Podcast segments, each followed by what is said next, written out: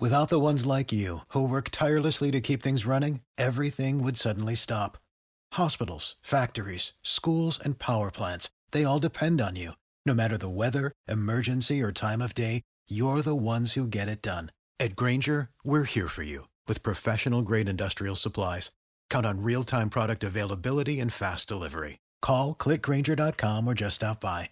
Grainger for the ones who get it done. Hello, everybody, and welcome back to the No Bad Dogs podcast with me, Tom Davis, America's Canine Educator, the podcast where we love, live, and of course, work with dogs. Hey, thank you guys so much for joining me here today. This podcast is brought to you by my friends over at Dogtra. They're my favorite e collar remote collars to use during dog training. You can visit them at, online at www.dogtra.com for all of the remote collar training collars, etc. So today we have a online session um, this is an individual that uh, has a service dog, a young service dog that actually was attacked outside of a dog park.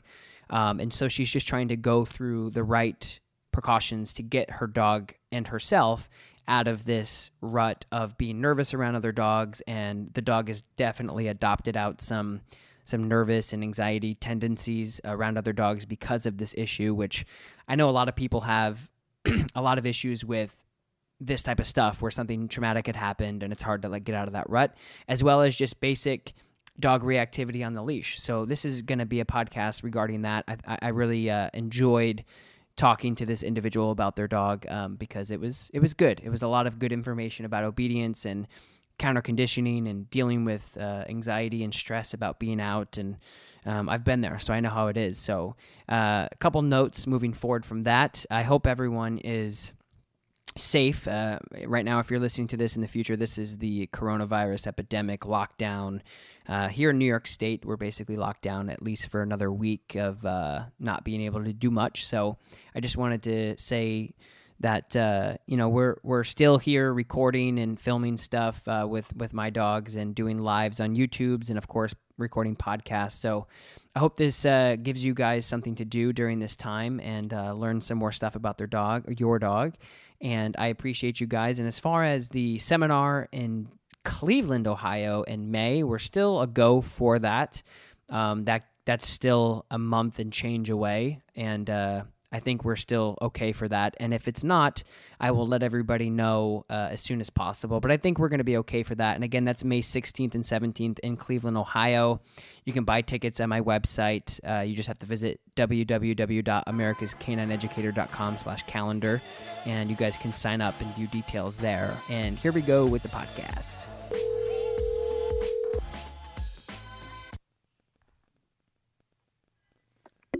Hello. Hey, good morning, Cheyenne. It's Tom. Oh, hey, how's it going? Good. How are you? Pretty good. Good. Where are you? Where, Hey, um, where are you at? uh, California, Davis, Cool. Davis, California. Yeah. Um, do you mind if I record this just for my? Oh yeah, absolutely. Cool. records? All good. Get this going here. I- Ready to go. I have your notes here um, about Stark, and so right now, uh, Stark's still 11 months old. I would assume.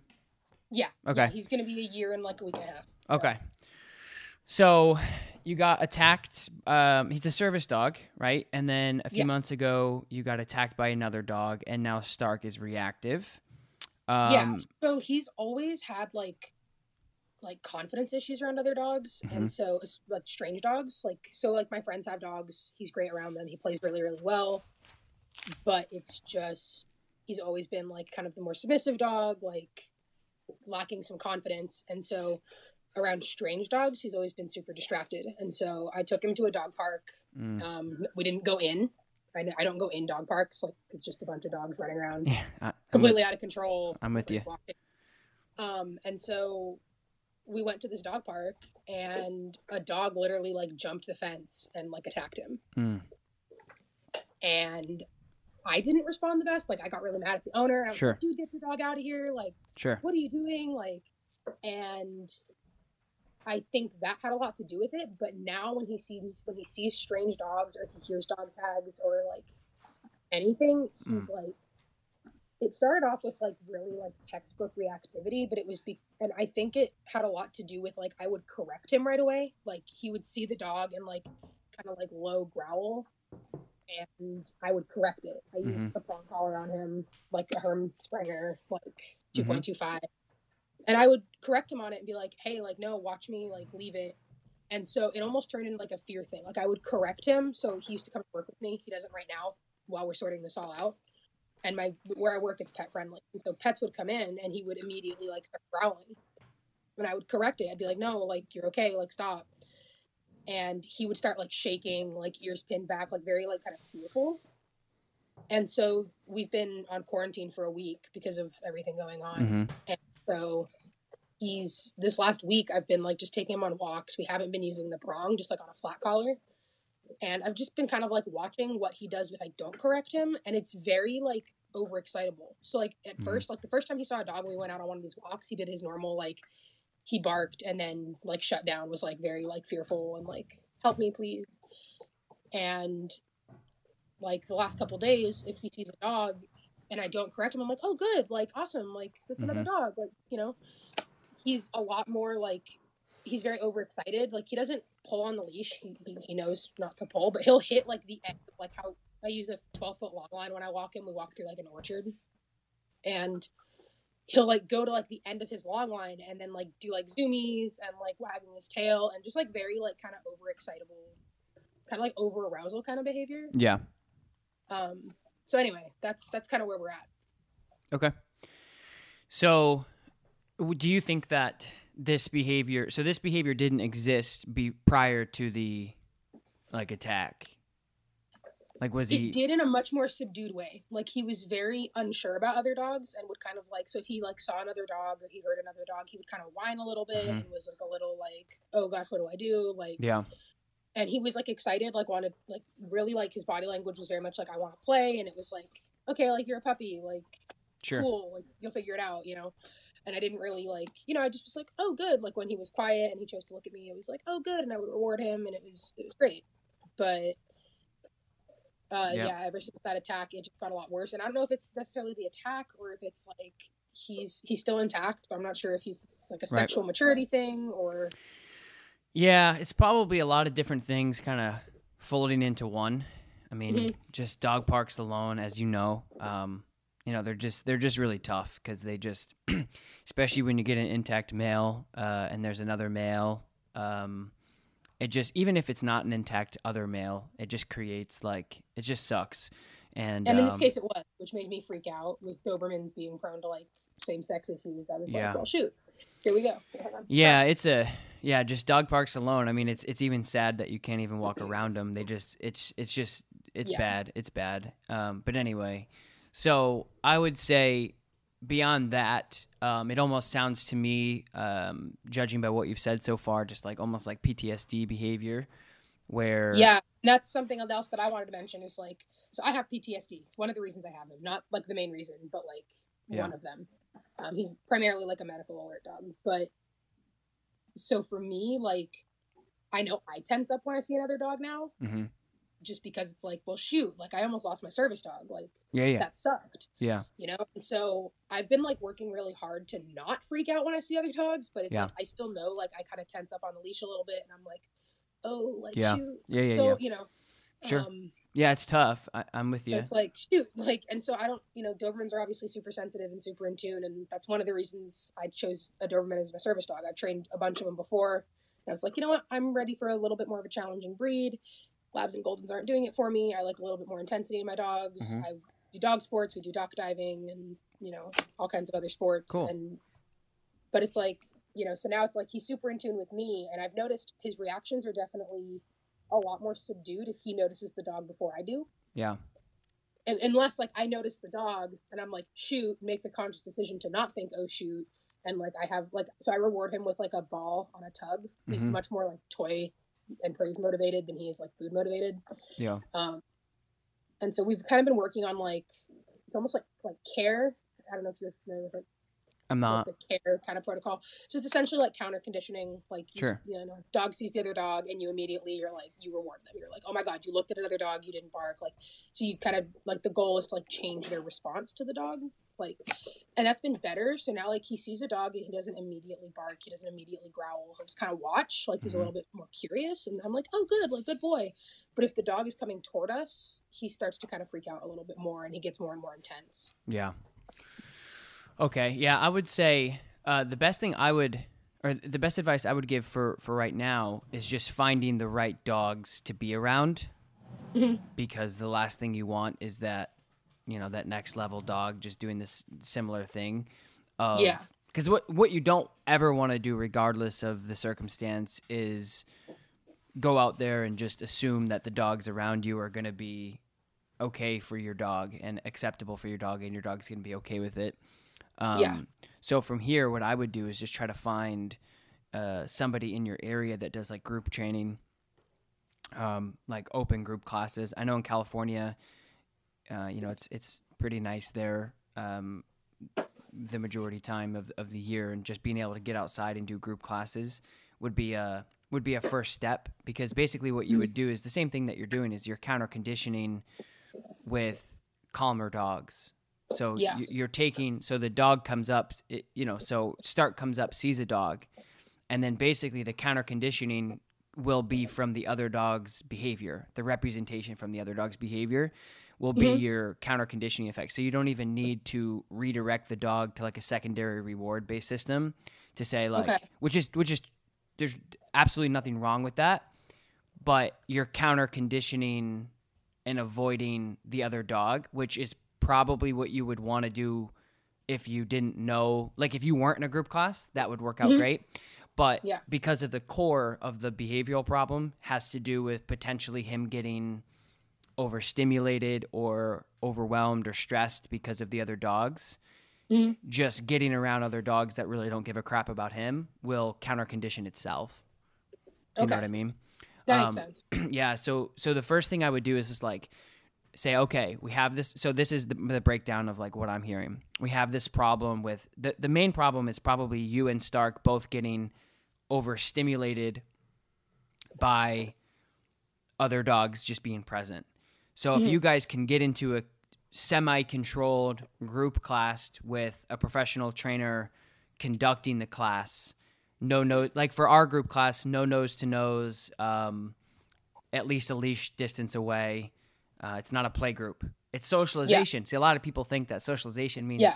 dog parks or daycares Exactly. socialization Yeah, is just it. yeah right just getting out and just being around other dogs um, and actually the more control you have around those dogs and the more pleasant you make it and the more Mhm. enjoyable you make it and the calmer that you make it the dog will then associate that type of environment with what you want so that's what that's the first thing i would do is just take into consideration he's nervous you're obviously a little nervous because of what had happened which is totally fine and normal Mhm. but getting out and just getting around other dogs that are respectable for your space and also are semi-controlled in, a, in an obedient manner so having you know 10 15 dogs around you that are all doing sits and down stays and they're engaged with their owner because they've practiced it i mean if you Yeah. watch like a, a group class full of dogs who have gone through specific training Wait. You'll see an extraordinary amount of engagement usually from the dogs to their owners where Yeah. if you go out and you just like or if you if you get 10 dogs that haven't been through training they're going to be so disengaged with their owner that they're going to see Mhm. you and they're going to see the they're going to see Stark and they're just going to be like all right let's go let's go investigate and then they just Yeah. bum rush you and then it's very frantic and chaotic and it's like so just that's that's the first thing I would start to do is just kind of like take a deep breath in your relationship with your dog and just say okay I need to make other dogs less stressful um, you're always going to find irresponsible dog owners no matter what you do that's yeah. that's Especially being a service dog and a service dog handler, we run into a lot of right not service dogs in a lot of yeah service dog Yeah. places. And it's Yeah. like that's been like I mean his the first incident we ever had with another dog was this little like itty bitty thing, hmm not best or anything, jumped out of a shopping cart at him in Target and it was like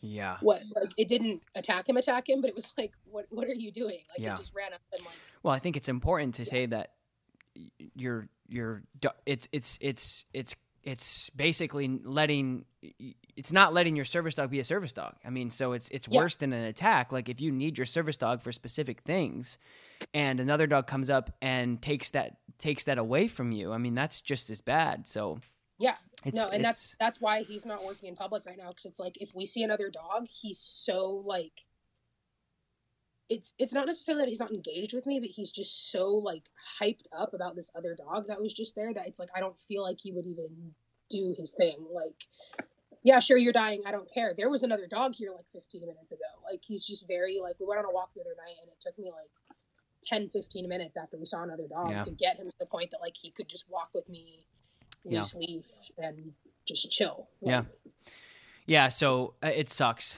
Um, you know, and- Yeah. and and you know, if you watch or listen to any of the content that I produce, I try to to just never closet that and say like, oh, it's it's like it's just such a problem and it's never gonna go away. It's just not. Yeah, no, you know, it's, it's it's, just- never going to. No, It's never going to go away. So we just have to do our best to say, what can I do? So, like, just to give you an example of like me being a professional and Mhm. having a very educated opinion with like a lot Yeah. of data, you know, behind what I do. I like when I go out, I used to be, I'm going to go to um, a trail with my dog because I can, and everyone else should obey the leash law, and or if their dog's off leash, they should have a good recall. And then I slowly, Mhm. like you know, realized I'm like, no, like this isn't going to happen. I'm I'm beating a dead horse here. It's just never, it's never going. You're never going to go to a place where people are actually responsible and have a reliable anything. Mainly Yeah. because ninety seven percent of dog owners have never even seen a trained dog before, so their expectations are nowhere near what exactly.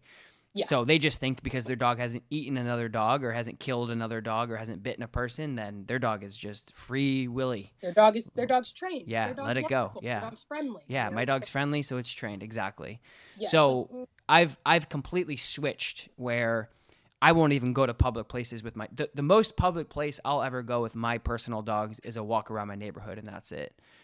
And it sucks because honestly, like the more your dog is trained, the less places you can bring it because it makes it Mhm. so not fair for your dog. You know, like Yeah. if you want like and not even in the service dog realm, but just in general, like if you wanted to go have coffee on a you know on a on an outdoor patio at a at a coffee joint and put your dog into a downstay and you're relaxing and having coffee or whatever and you're you're like I have my dog out with me but my dog is being very respectable, obedient, not bothering people, other people eating and drinking and conversating and you're just being you, right? Not even on a service dog level. And then you're just going to get other people who walking by that will constantly lunge at your dog, bark at your dog, um, you Yeah. know, so on and so forth. And you're just like, not even on a service dog level. It's just a, you just, I think it's just one of those things that I've just been telling people that it's, like I said to you earlier, it's, never going to go away. So the best thing to do, honestly, is just prepare yourself for that from happening.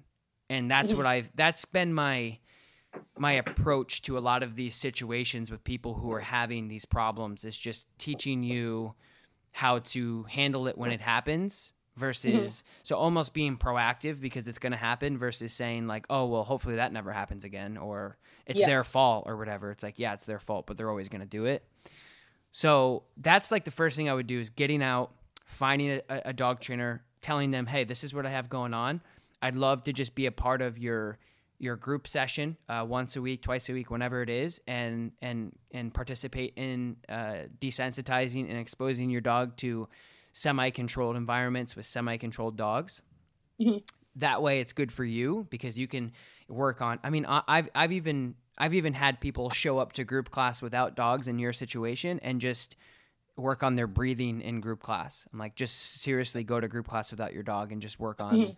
like almost meditation, like calming yourself down. Um, because there's Yeah. certain, like with PTSD, I mean, there's there's so many different flavors of that, and there's different triggers. You know, Yeah. um, same thing with me. Like when I go out and I hear dog tags, eh, like if I'm out for a walk, I'm really nervous about it just because I have I have so much dog at the end of my leashes that Yeah. you know I have over 250 pounds of dogs at the end of my leashes, and I'm like, okay, if an off leash, even if it's a happy dog, comes running after us, it's not going to be good. So anyway, I'm Yeah. I'm in the same boat. So it's nothing. No, and for me, it's like having a Doberman and having like it's like a breed with like a stigma, and it's Right. like I don't want to be known in the neighborhood as the person with like that Doberman service dog that like you know Yeah. is aggressive. Because to the person who doesn't know anything about dog training, he comes across as aggressive. sure. It's like no, he's not. Like he's because yeah because of yeah because of hollywood really i mean dobies are Yeah. like historically very sweet dogs as you know Yeah, they're, no, they're the, the goofiest funniest quirkiest dogs i've ever worked he's with He's such an idiot. I love Yeah. him so much. Like he's such a goof. But it's Yeah. like Yeah. yeah. It's like I don't want to be that person. I yeah it's tough it's So- a it's a it's a tough tough thing yeah, it's it's so hard. I had somebody once because his, his ears are cropped, and somebody came Mhm. up to me and was like, "Oh, oh, he's one of the aggressive ones." I was like, "What do you mean?" I know. It's like i know because he has the clipped ears. I'm like, that makes literally like i know you know, it was very like, but it's tough Anyway, you know and it's like you know it's what are you gonna do it's like they don't they really they're so ignorant they really don't know they really yeah, don't They have, they have no idea. um, so for now, I mean, because all like the group classes and stuff in our area have been canceled. I actually had Sure. signed up for a rally class that Yeah. ended up flopping because Yeah. everything's getting canceled. yeah Um, so for now, we're just doing walks around the neighborhood. Um, you know, we, Yeah. there's there's like some fields and stuff nearby, like for agriculture, and they have like little paths that go around. And there's you know a couple of dogs here and there, like, but it's they're all like on leash and pretty controlled. Good. So for right now, like, what can I do on these walks to help him? Like, Great. Do I correct the barking? Do I correct the growling? Yeah, it's such a fine line. It's a great question.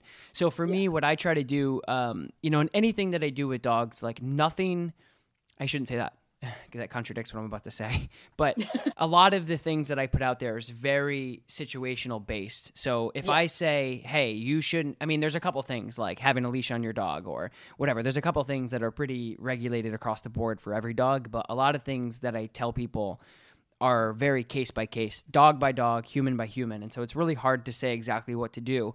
But what I would do is is a little bit of this. I would do a little bit of like what I call feathering behavior. Um, just it's just like a word that I've I've adopted, and it just makes sense to me. So, basically, like if you have a dog in the distance in front of you, around you, and they're doing their thing and they're doing whatever, and they're not paying any attention to you, and they're not a threat to you guys at all, and you can just tell that that person and that dog know what they're doing. They're together. They're not paying attention. What I try to do is like have your dog be curious of that and let them be suspicious of that within a certain realm. So Okay. if you so meaning this so to answer your question of like barking growling pulling whatever like if i have a dog in the distance and i'm trying to desensitize my dog to dogs and my dog is kind of like growling a little bit barking a little bit being a little but you know deep down inside that your dog's only doing that because they're a little bit of fear fearful or they're overstimulated or they're nervous um, and so on and so forth i kind of like let that play out where i just i become uh, a tree with a leash and I just let that play out because what it'll do is sometimes it'll it'll give the dog the opportunity to go, "Oh, hey, that's not what I thought it was. This dog isn't going to come Yeah. after me like all the other ones." And so Yeah. sometimes I don't immediately like punish the dog for doing that. I let it play out to say like, "Okay, figure it out. Like watch this. You're about to be amazed because this dog doesn't give a crap about you." You know, Yeah. so sometimes I do allow that to happening, but with that being said, it's a very gray area because you have to make sure that you're doing that. That's why I call feathering, like just kind of slightly let them do, get away with stuff, but then reel it back in. Not necessarily correct it, but kind of just go the other way and then put your. So what I would do is almost if you see a dog, your dog gets suspicious. I'd say break. I would disengage from my dog to say, hey, do whatever you want, and then if they get. Like I said, a little growly or just a little, basically that nervous, like ruff, ruff, like hey, alert Yeah. barking. And that's exactly what he does. He Mhm. does like the low, like the growl, and like yeah, know, that like, all of that, like. Right, that um, alert barking. Hey, somebody's over there. There's a dog.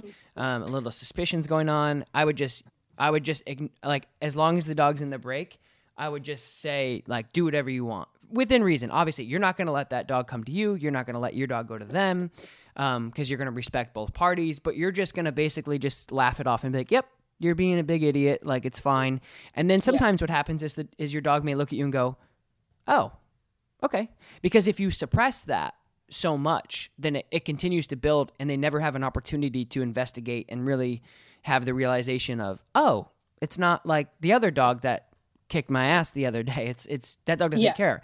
And so that's what I mean by like feathering is you got to be very cautious how you do it because Yeah. you want to do it right. So I would suggest disengagement command. Do whatever you want. He gets a little suspicious, a little gruffy. You kind of just sit there, let him do it. Don't let him, you know, drag you to that dog, of course. But if he's spinning and barking and posturing up and being suspicious, and just let all that play out without saying much. And then Okay. when you're when you feel like he's he's he's mm, he's got that out of him, if you will, or or uh, whatever, then you can say, and then you kind of just walk away and say, okay, okay, a heel, and you put him back into a heel. So maybe Okay. not necessarily correcting him for that behavior during that time and suppressing that, because I think it's good for dogs to realize the boogeyman doesn't exist. Mhm. But at the same time, like you have to do it in in in reason. Like obviously not tight spaces and blah blah blah. So I would say when to because I think the next question would be like, okay, well when would I correct him for doing that? I would Exactly. say just making sure that like he's not his, like habitually hysterically like that's something that you'd be like, okay, I, I don't want you to ever do that regardless. So maybe correcting that if it happens. And then the other thing is is just making sure that if you're letting this play out, I would say it's equivalent to like if you're gonna let your kid kick and scream and like have a hissy fit and like exert all that energy that you're in like a restaurant that nobody else is in and nobody really cares and everyone thinks it's funny versus Yeah. okay this isn't the right place to to let you freak yeah. out I'm gonna take not you gonna Put his outside vest on and go take him in public and Right. be like, "Hey, look, yeah right. Like, So I think I think like if you're if you're in tight quarters, if you're in a walking path where it's not a good uh, situation, it's not going to be successful. It basically if if you can ask yourself, can he learn from this successfully? And the dog's close, the dog's pulling, the dog is doing the same thing. That's probably not going to be a good learning experience.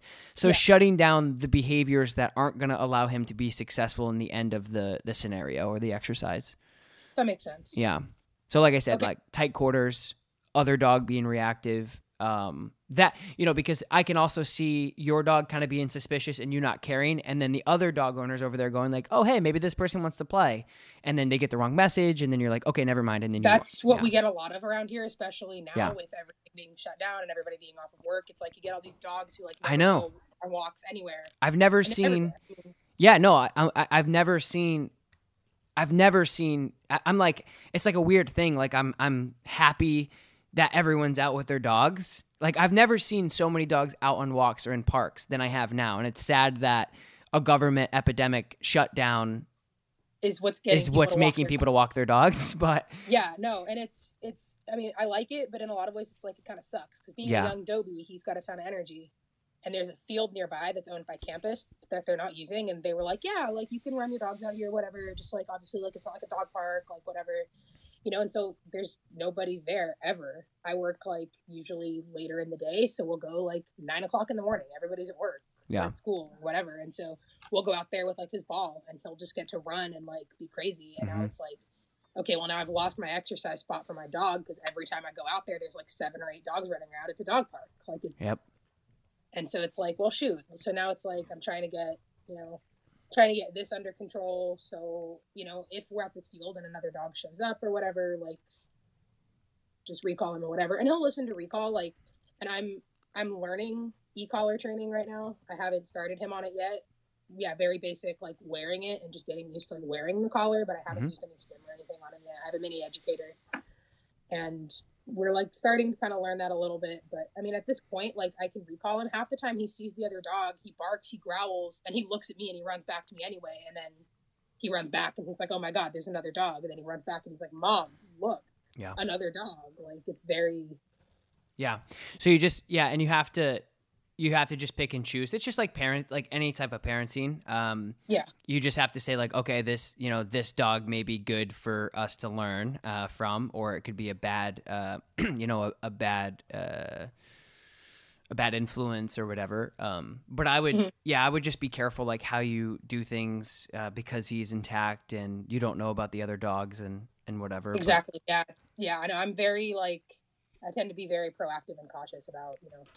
Both between him being intact and him being Adobe and just everything else, it's like I, I don't want I don't want any incidents, anything that could even be considered an incident. I don't want to set my dog up for that. yeah it's just not worth it Everything I do, I set my dog up for success as much as I can. And it's Yeah. like Yeah, it's just not worth it. At the end of the day, it's like, oh, what do you gain? Oh, my dog got to know a dog that they're never going to see again. It's like great, and if it doesn't work out, well then they're Cool. fighting.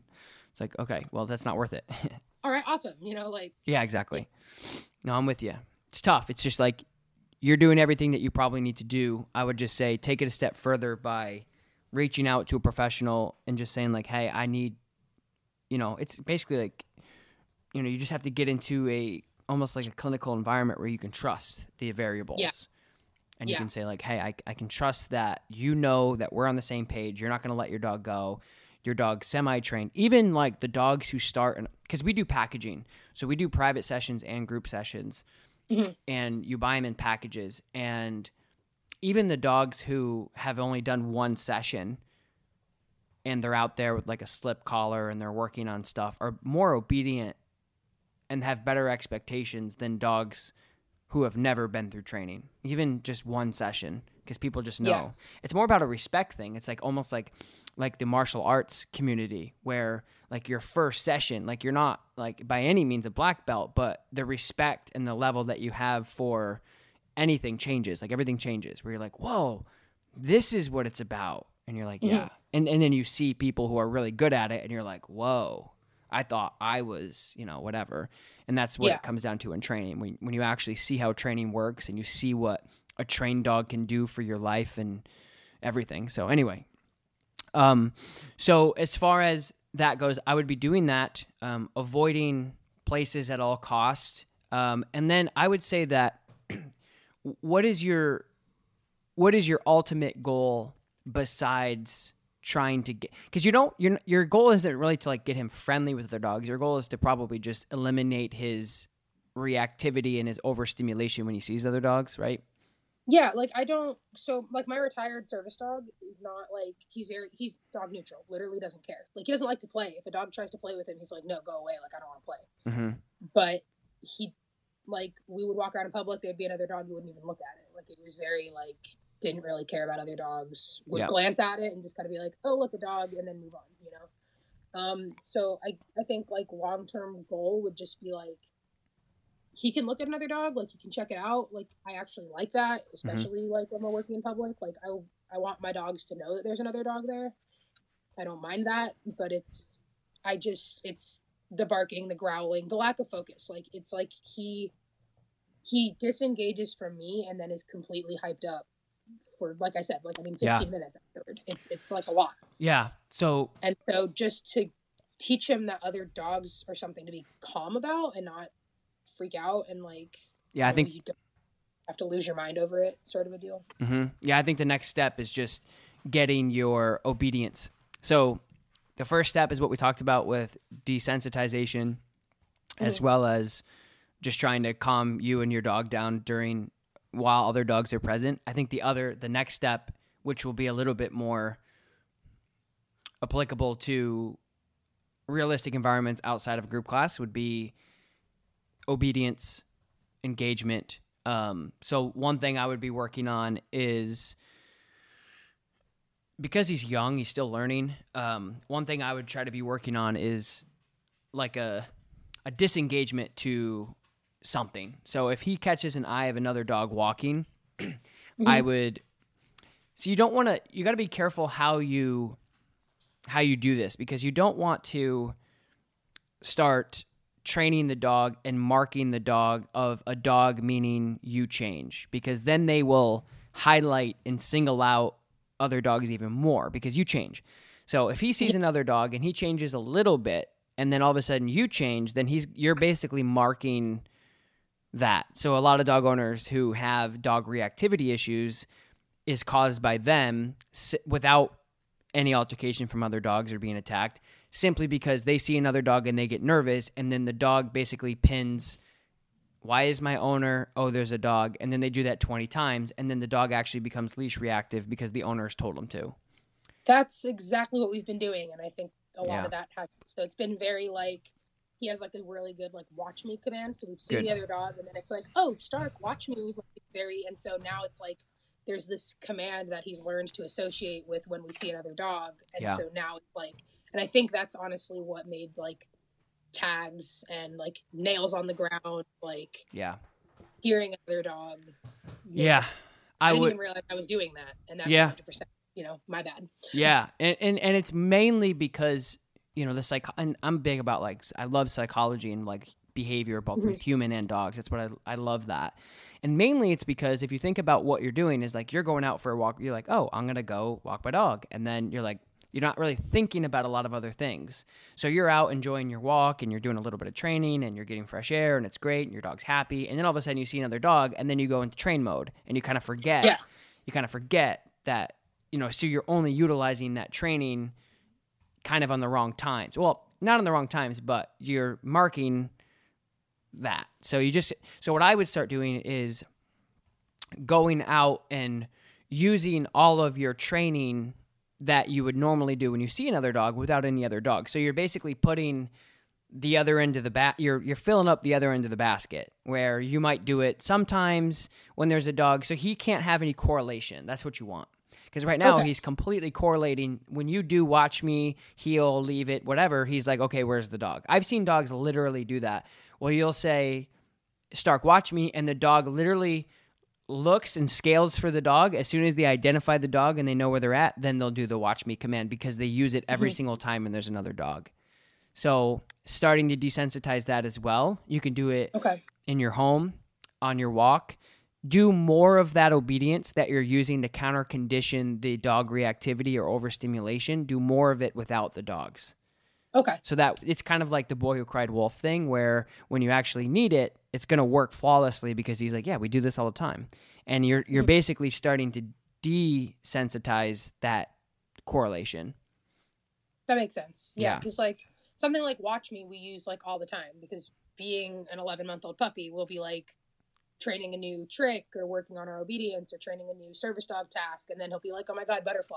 It's like, "Hey, buddy, like Yeah. watch me, like we're we're working here, like Yeah, you know." Um, but Oh. you know, but definitely like my body language of like. I totally get what you were saying about like, oh, like you know, you're out walking your dog, and then all of a sudden, like your trainer voice like, Yeah. comes on. You're very Right. Okay, now, now, Now you care all of a sudden, right? now all of a sudden, I care about what you're doing. Yeah. So be I'm- careful. I'm definitely Yeah, be careful how you do that.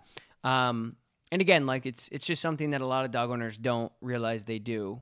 So just be careful about that. Um, the other thing I would do is he is uh, ball motivated or tug or something you said. Yeah, yeah, we use um I've got this for him. It's like a paracord with like With a ball? a Yeah. ball. Got He's it. on its last leg, Yeah. bent over. But he loves this thing. I've got like four of these. I always keep one in my pocket when we're out. And I use food too. Like I'll bring like so like usually on our, like our morning walks, I'll bring like a little bit. He eats half kibble and half raw, hmm so I'll bring like the half of his meal that's kibble with us. But in those situations, like where he sees another dog and he's overstimulated, he won't he won't take the kibble, but like he'll gladly like if like if he sees the other dog and I'm like, oh, like you didn't bark, like yay, good job. He'll gladly come back like for the tug, and then he's Good. off the other dog completely. He doesn't care because I have the tug, and like that's awesome. Yeah. Like that's like his high value, like we'll do anything for Good. kind of reward. Good. Yeah, I would do. Um, the other thing that I would suggest too is like if you're if you're um, savvy with training in general, just doing like a focused heel with him as well will help you with a lot of situations. Mhm. Um, that would be a good thing to do as well. To just Oh. when you see another dog, um, basically what you would do with the focused heel is get him to to look at you as you're walking. So it's basically like a moving watch me command. Gives you almost like like a competition kind of style. Yeah, it's like a competitive heel. Um, basically, just getting your dog to look at you and engaged with you as you're walking. And I have a bunch of Mm-hmm. videos on how to do that if you're unfamiliar with that. And actually, the master, in my opinion, at focused heeling is Forrest Micke, and he has a lot of videos on uh, Leerburg, which is L E E E R B U R G. Um, yeah, I like Leerburg. I, I don't watch a ton of YouTube, but I've watched like a lot of your videos, and I Cool. to watch Leerburg a lot. Thank you. Yeah, Leerburg. So, uh, Forrest Micke is one of my good friends. Uh, I was actually supposed to go see him next month, but anyway, he's the master at focused heeling, in my opinion. He's really, really Okay. talented.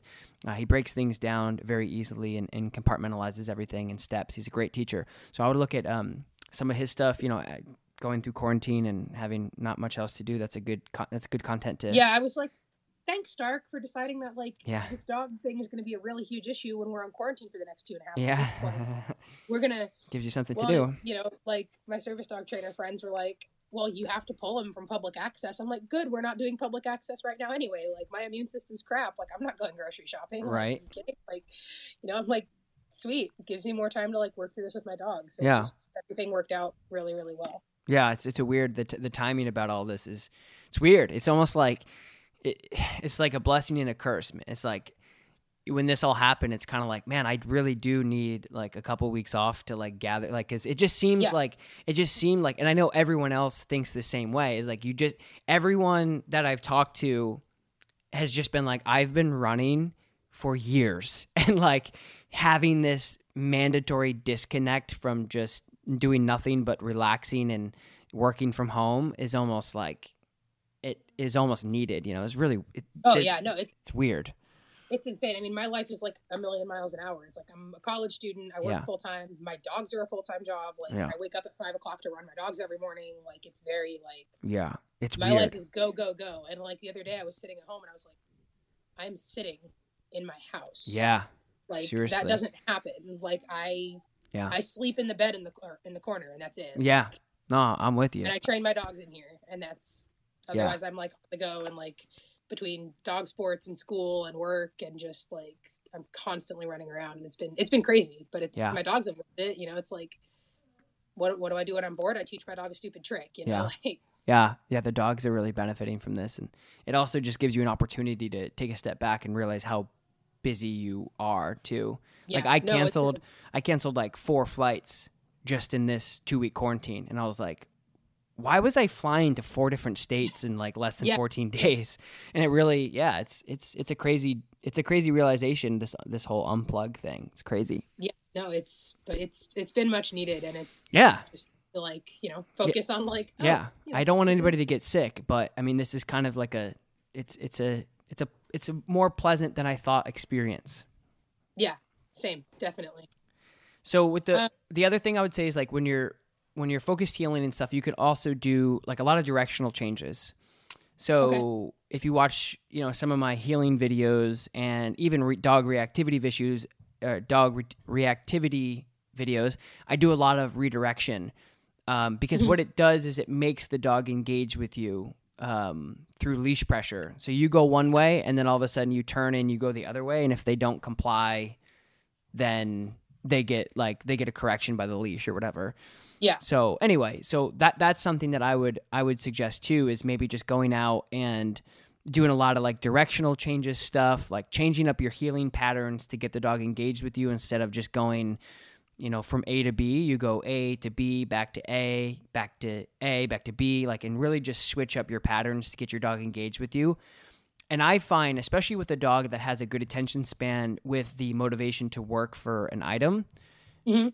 uh, it really makes like your whole life easier because, like, same thing with my Dutch Shepherd. Like, when I'm out, she, and if I have a reward, whether it's food or a ball or a tug or anyway, she she'll play tug with her leash. Like she'll she will tug on anything. She doesn't care. Yeah, I could I could like take off my shirt. She'd have tug with it, like anything. Yep. She'd play tug with anything. So me being able to say, "Hey, I got something," it just makes her like hyper focused on me, um, and nothing else matters. So that's one thing too to just go back to the basics of building your your drive for certain items. Like if your ball is, if Stark like loves the ball, taking that ball and, and just building it even more, playing more tug to build that drive and doing a lot of like, um, a lot of, uh, not antagonizing, but teasing stuff like with the ball, like a lot of misses, a lot of misses, a lot of misses, put it back on you, heel, and then break, and then give it to him, and just really basically revving up that drive. So where he's just like they do in like protection stuff, where you, Yeah. you do you, you basically just do tiebacks and you just make a miss, make a miss, make a miss, and then they hit really hard, and nothing else matters. They're like, give it to me, give it to me, give it to me. So it's a little bit of prey Yeah. drive, um, but that's one thing you can do too on your walks is just um, have you looked into uh, like a top matic system? a what? there So- we go. Yeah. So That's, top a, that's your answer. Yeah. So I'll uh, I'll send it to you. But uh, Okay. Topmatic is is basically a magnetic ball. This is a really cool thing for people who are working with um, like a lot of competitive heelers do it, but I like to use them because they essentially get the dog so focused on you. So a Topmatic ball is basically you have a ball on a string just like you have Okay. and it has a magnet in it. Okay, and then Mhm. and then it comes with an, two other magnets. Okay. And you take those two magnets and you put it anywhere on your body. And then you can Okay. stick your ball to anywhere on your body. So a lot of people, especially in the competitive world, will put it like on their shoulder. So you can heel and your dog's focused. And then you do maybe three steps and then you pay him with it. Um, and so on and so forth. So a Topmatic ball, um, you can find them. You can probably get them right on Amazon, but I know Leerburg sells them. Um, Okay. But anyway, so what you can do is is put that on you. So basically, taking that drive of the ball you already have, Yeah. and you just what I what I do is that you take the magnets, you stick one under your shirt, and then the other one on the outside of your shirt, so they stick together. And you take your ball, which has a magnet in it, you stick it right on there, and then it just stays there. It's really nice. Nice. So you get Okay. like a really nice, and you just heel, and you have you have free access to like your hands, and you're just walking. Um, and so that's that's a nice thing to use when you're trying to get a dog engaged to you or trying to get your dog to look at a certain part of your body. Mhm. Um, so anyway, you can look into that too. It's a really nice. Uh, uh, Yeah, no, Cool. definitely. um, No, and that might be worth like I don't know if there's a way to like because for him it's the ball combined with the tug. Like I really have the ball, so it's something that he can like hit. mhm. Whereas like just like a fleece tug or something, like I found that it was really awkward to work with. Like if we were working in public or just whatever, like it's awkward. Like, Yeah. Trying to fit like a fleece or like a rope kind Yeah. of tug. Mhm. And so for him having the ball to like hit and then tug on is great. So I'm wondering if there's like I don't know. I'll look into like trying to put that onto like a string or something somehow so that I can. Yeah, they have them on. They have them on strings. Oh, sweet. Yeah. Okay, so it comes. I'll show you. Sweet. I got a picture pulled up here. I can show it to you really quick. Oh, that looks awesome. That's Yeah. perfect. So it's just like Yeah, a I little magnet. It's like a super magnet, and then it comes with a ball and a string. I think you can. I think it either comes with a ball on a string and a ball without on a string, or both. I can't remember. I haven't Okay. bought one in a while, but anyway, that's a great tool to just. You could just literally take it, boop, put it on your shoulder, and then heel, and then turn and blah blah blah, and your dog's like boom. You know, their head is Like, straight oh up. my god, there's Yep. the ball. Like right. Yeah, Okay, and then and so there's so if you get into a situation where you're training in public and you have dogs that are around you, like walking, like right now, like you're saying, like a lot of people are out walking, you can put that right on you and your dog will be focused on you. And then you basically break and then you what I do is I take the ball off, I make a miss and I make a miss and they get really agitated and then they crush it and then they chew on it and you play tug with them, you out them, you get them to do it again and then you pop the ball back up and you heal and they're just it just it revs up your training because your timing is good. You don't have to like wait, you know, waiting awaiting that waiting pattern like if you can be on time with your reward based systems and they get paid and they know they get paid right when they do what you want, it really Mhm. revs up their system and it and allows them to capture behaviors a lot faster because your timing's good instead of fumbling for where's the ball, where is it? Hold on, wait. Yeah. you right. know. Oh, let me grab a treat. Hang on. Yeah. Yeah. So that's a nice that's a nice system. Sweet. I know that we're getting kind of close to like the end of our time, and I had one more question Sure. that I wanted to ask. Um, speaking of timing, so when I'm correcting him, when I'm rewarding him, like, what should the timing be with that? So, like, you know, if we're walking and there's another dog or whatever, I mean, like, when we get to like the point once we've kind of desensitized a little bit, like, Yeah. do I ever correct it? Do I ever reward anything? Like, or do I literally just go full tree, let it play out, and then it just is what it is? Do I reward him for coming back to me after? Do I, you know? Um paint me a scenario. Like on leash, off Okay. leash. So on leash, because right now we're not doing anything Mhm. off leash until I get this a little Mhm. bit more under control. Um, on leash, we're walking. He spots a dog across the street, is looking at the other dog, and starts growling. And then he checks in with me like literally every like two seconds. Like so, he'll like look at the dog, Mhm. and then he'll disengage from the dog and look at me, and then he looks right back at the dog, and then growls some more, and then he looks back at me, and it's very like Yeah. it goes back and forth, and it's like, do I just ignore that? Do I reward that? Like, Well, I would say if he's in if he's in like a heel and you're Mhm. making him work and he's he's like and that's where obedience comes huge. I always tell people like if you have a man eater of a dog and they're nasty, Mhm. but they have the best obedience, then you'll probably never see like I would rather have a super aggressive dog that's really obedient than a really playful dog that doesn't listen to me. Yeah. You know, because I, I control to me and in being consistent with like my dog is important. So I would say um, if you're in a working mode, just like I was talking about basically earlier, if you tell him to heel and watch me, or like for me, like I, I have a focused heel with one of my dogs. Mhm. So if I'm heeling her and she looks away, I'm going to punish her for that because she knows better. She's disobeying. But Yeah. it, it depends on the magnitude of the dog and the skill level Yeah, and their and how much you know how solidly he knows the, the heel. right. So you ne- you never want to correct for a behavior they don't necessarily you you haven't you haven't taught them unless Yeah. it's like something crazy where they're chasing a car but you haven't worked on recall. I mean, correct them all day, you know, but within, you know, within that within that parameter, I would just making sure that you're using your obedience to sculpt what you want. You're like, nope. So you're just correcting. Correcting is the same thing as like bumpers when you're bowling or if you have like one of those cars that tells you if there's a car on your left or your right. It just tells you like, nope, nope, nope, nope, nope, nope, over here, over here, over here. Good. Yeah. And the way that you reinforce those behaviors usually have some sort of punishment involved because animals don't learn that well without punishment. Um, Exactly. and it's very simple to just add a little pressure, just like they do to Mhm. horses, livestock, etc. Um, so when you're out with him and you say heel, and maybe he pulls to the other dog, you would correct him for not heeling. Say your focus command is really good, and a dog's walking by and he's looking at you, and then he decides to look off into the to the other dog and growl a little bit. You would correct him for that. So you're using your basic obedience to get him to stop doing certain things.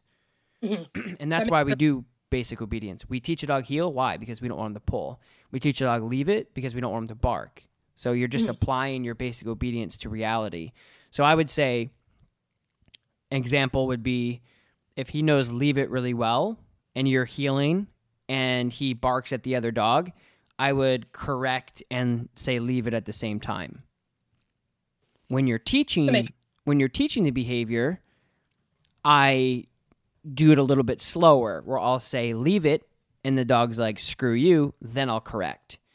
If he knows the behavior, like for an out for an example, Yeah. if I say out and the dog's like trying to spin the wheels, I'm like, wait, what's that? And they don't know it that well, I'll wait a Mhm. couple seconds and then give them pressure.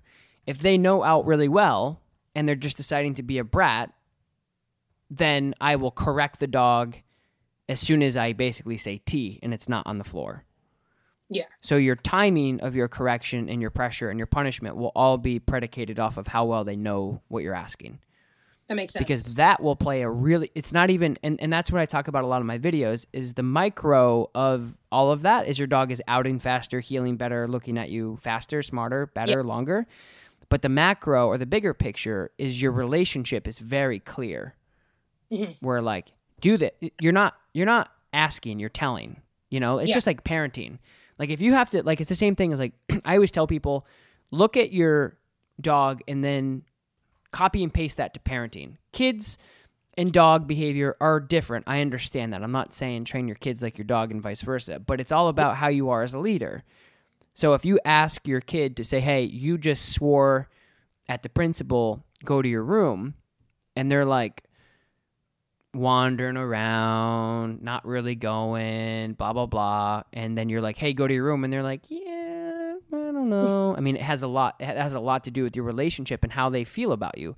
Versus go to your room, they're like, oh, "Fine," and then they go there immediately because they're like, "I know I'm in trouble." I, it's all about respect. It's not about fear. People think that all the time. It's like fear based, fear based. It's not about fear. And even if No. it is fear, there's a little bit of good fear in there. Where you know, if you're if you're in a situation and your mom or dad or um, your teacher, your brother, your sister that are older yells at you because you did something terribly wrong that could eventually hurt you or worse, that's good, solid fear. Like you want that. You want to instill that into them so they they don't do it again. Like Yeah. I don't like when people say fear fear I'm I'm I'm not me, but like when people advertise that they're a force free, fear free training, I'm like, that's not going to be That's that not really scalable. It's not going to be that good. I mean, your dog's probably not going to. I mean, but it's different when you're doing when you're applying that methodology to like trick training. Great. Yeah. Like you shouldn't be fearing your dog into shake your shaking your damn hand. But like Yeah. when you when you tell your dog to recall and they don't, you do want a little bit of fear to get their butt back there because it's the difference between life and death with them. So it's a very exactly. weird thing. But I would say, does, does that make sense as far as your timing goes? Yeah, so essentially what you're saying is like, so if we're on like one of like these chill walks where we're just kind of relaxing or whatever, and he sees another dog and Yeah. chooses to react to it, tree method, like just kind of you know let it play out, let him do what he's gonna do. I would say if it's I have it in like a heel or a focused heel or something, and then I correct the behavior there. Yeah.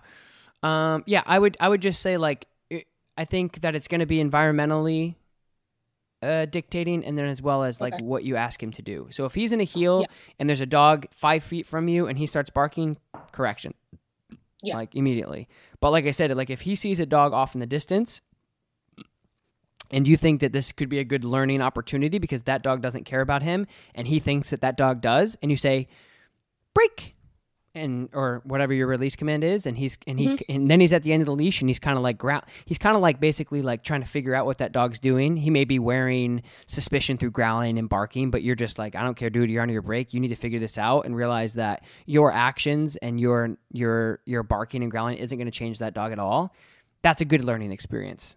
Yeah. so you just have to pick and choose what's going to be good and what's going to be bad to to learn That makes sense. yeah Okay, perfect. Awesome. so I would say it's really going to be dictated off of two things: the other dog and mm-hmm. the environment you're in. If you're on a really Okay. skinny area, like a little sidewalk, keep moving regardless.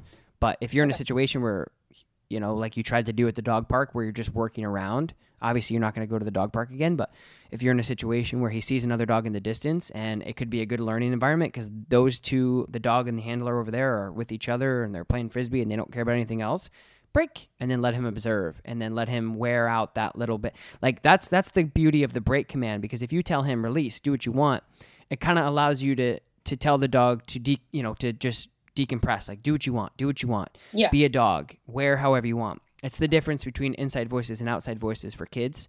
It's the same decompression where you're like hey we're sitting inside of a you know a room right now full of 25 other kids.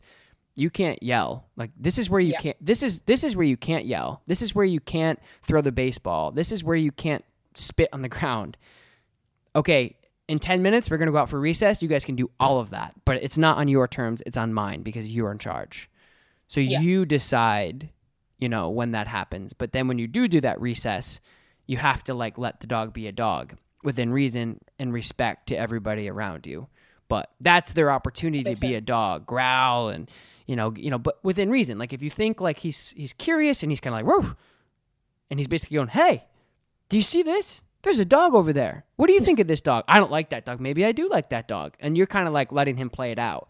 So he's mm-hmm. figuring it out on his own. But if you immediately he goes row, row, row, row, and he's freaking out you're like okay. And then you reel it back in. So i would just making sure that you have that on and off switch very very compartmentalized so you know exactly when you can turn it on and off to let him mm-hmm. know good bad good bad yes no. That makes sense. yeah. Okay, perfect. Sweet. Cool. Well, that gave us some stuff to work on for sure. We'll, Yeah. We'll just kind of see. I think a lot of this came from like, it, a lot of it also came from, I got him and I was immediately like, service dog. Like, Yeah. he's like, I mean, I've done like puppy raising and stuff before and it's like really like chill and whatever. Like, you teach them obedience and Mhm. whatever. But for him, it was like, all right, I'm to totally feel him out. We're to go at whatever pace he wants and whatever. And Mhm. being a doggy and being like loving to work, loving to make me happy, he just like excelled through it yeah service dog tasks like he had all like the basics down within like a couple months. Like, Yeah. it was i mean because he just wanted to learn and he loved learning to do things and loving learning how to make me happy. Yeah. but i didn't give him enough just puppy time. Like i didn't give him time to like i mean we did like socialization and stuff like that but we didn't do enough of it. Like i didn't spend enough time on it. Yeah. You know it was kind of like it's hard. All right cool. Like you're you're starting to like to work. Well and it made it hard because he so he does medical alert. And he picked up on it literally like the second week i had him. Yeah. like was consistently like starting to pick up on alerts and stuff. And i was like all right sweet. Like service dog training. Here we go. Yeah. You know and it was like i i really and that's like a total fault of mine that i've now learned is like because now when i give him like you know so my my release is free. And i'm like all right free. Mhm. go. And he's like hi i love you. Like i'm heeling. Like look at me. Like yeah what do we do? And I'm like, no, like go sniff stuff, like go be a dog, like you're fine. And he's very like, like it takes him a minute. sure So like, Yeah, and I think- it's- I think too you have to also consider that he's young. I mean, he's still he's less than a year old and he's an intact male, so he's still developing. Yeah. So I Yeah, think that's- I think in a year you'll have a different dog, whether it's what you want or not. But I think it'll be I think I think you'll see a lot more maturity, a lot more consistency with his behavior. You know, just like Yeah. with teenagers, they're it's it's a constant like up and down of like what they're trying to, you know, hormones and emotion. Oh, and- that's just it. I mean, because we have days that like it's like in terms of like other dogs or Yeah. whatever, just like you know his overall like obedience and Yeah. everything. Like we have days that he's like totally put together and awesome, and then we have days that I'm like, where why do I have a ten week old puppy and a ninety pound body? Yeah. Like what you know, like Yeah. what what happened? You know, um, and so it's just you know we just kind of take it like day by day at this point. Um, now in terms of following up with you, that's something that I want to do, but I don't know like is there like a, a time frame on that? Like yeah, I would just, I would work on, email you questions or yeah, I would just work on what you, what you, what you're supposed to be working on. And then, yeah, you can shoot me an email and just give me an update and ask me some questions and that'll be fine. Okay, sweet, sweet. And then, you know, I'll probably at some point we'll probably do another session like this or something like that. I mean, Yeah. this has been super helpful. I'm just kind of learning like that's the problem. I'm so involved in like the local like dog sport community Yeah. and dog shows, and so so many people are like, "Oh, how's Stark doing?" And like I'll mention like, "Oh, you know, we're having issues here and there," and I get so much different feedback from people. Yeah. So finally, I was like, you know what? Forget all this. Like, I'm just gonna sit down with like somebody who I know knows what they're doing, and I know like has most likely seen this before, and Yeah. what's gonna work. Yeah, I think it's yeah, and I and I think it's just about doing and I think that that's why the information that I provide to people hits hard because I, I, I you know, I'm just like I'm a dog owner and a dog lover way before I was a professional. I wasn't Yeah. like a mechanic that said I want to work with dogs. I just organically got into dogs cuz I've I've worked with them my entire life. And then I was like I, that'd be great to like be able to actually make a living off this and it just folded into that. And so I'm you know, I'm very honest and and I think that I think for me it's just really about what makes sense to you guys. Cuz if you get Yeah. put into a box and you're like this is our box, this is the training that we should do. You know, that's why I told you in the beginning of the conversation I'm like, geez, you know, this could go so many different ways at any given time. You have to just do what feels right for you at that time. But here's a couple of, of advice and tips to you know, I'm not telling you like this is the curriculum you have to follow and if you don't you're going to fail. I'm like try some of these and and I don't ever try to tell people exactly what they have to do with their dog because I'm not there. I don't know. You know. Yeah. Even even when and- but that's the good thing about like the online program is even dog owners who come in, I still give them the same advice I would be giving you because I'm even though they're standing in front of me and I'm working their dog, I still don't know what's going to happen because I'm not there. So I try to give people and I get I get flack for it cuz I give people 10 different flavors instead of just one where I'm like try these 10 different things because sometimes um and that's what makes me very non-traditional. I'm not going to put anybody in a box and say this is what you have to do. Here's how to do it. Um, I, I give people the option to do what what works for them and feels right for them, and I think that that's I don't know that's my style. So No, I like it. I like it for sure. I mean, there's a reason we're here. So yeah, um, cool. Well, I wi- Um, I wish you the best of luck. Um, yeah, go work on that stuff. Um, send me an email uh, whenever you feel like you've gathered gathered enough data to to report back to me, and then we'll go from there. sounds good. Um, last thing, Sure. I, I was listening to your podcast the other day, and you mentioned something about a potential seminar out here in California this year. Yeah. If and when you figure out and iron out all those details, I know with like everything going on right now, it's uncertain. But if you could shoot me an email with those details, I'm Yeah. super interested and I will. willing to drive anywhere. So Yeah, we're we're we're trying to do LA. We have a place in LA um, that Okay. that we've worked with before, um, but everything has just been pushed back. Um, so you know, we have a. Yeah, I mean, we're yeah. I'll I'll let you know, and it'll be posted Okay. via social media. But yeah, I'm hoping over the next couple weeks things start to roll back into like normalcy, and exactly, yeah, you know, people people now learn how to like wash their hands moving forward, and I think I think we'll be in a better spot. So yeah, hopefully, so many people have little 20 second segments of songs to sing to themselves. I know. It's I know it's. It's funny. It's like, but yeah, um, I'll roll that out as soon as we. I'm kind of just like, you know, neutral right now and everything. I don't want to plan anything because of everything's changing. So, yeah, I'll let you know uh, for sure. okay, awesome. Thank Cool. you so much. Yeah, it was nice to meet you. Good luck. Have a good Nice day. to meet you too. Bye bye. You too. Bye. All right, guys, that's a wrap for today's podcast. Again, thank you to our sponsors, Dogtra, dogtra.com. You can visit their website for all the remote collars. This was a great uh, podcast. I really enjoyed talking to this individual about uh, Stark and trying to develop uh, a better game plan in the future. I know a lot of people deal with situations like this all the time. It's unfortunate, but it happens. Thank you guys for listening. You can follow me on Instagram at Tom Davis and uh, check out my YouTube channel. Just search Upstate Canine Academy in the YouTube bar, and it'll give you a lot of videos and things like that. If you haven't yet, uh, you can screenshot this and tag me on Instagram. I'll repost it on my story. I always like to see where people are from and what they're doing. And as well as leaving us a review in the uh, review section below on your podcast platform. Thanks, guys. Talk to you next time. Peace. Sick of being upsold at gyms? My guy, you're currently a base member. For $90 more, I can upgrade you to our Shred membership. For 130 more, you'll be a Swole member. And for just $300 more, you'll reach Sweat Platinum. At Planet Fitness, you'll get energy without the upsell. Never pushy, always free fitness training and equipment for every workout. It's fitness that fits your budget. Join Planet Fitness for just $1 down and $10 a month. Cancel anytime. Deal ends Friday, May 10th. See Home Club for details.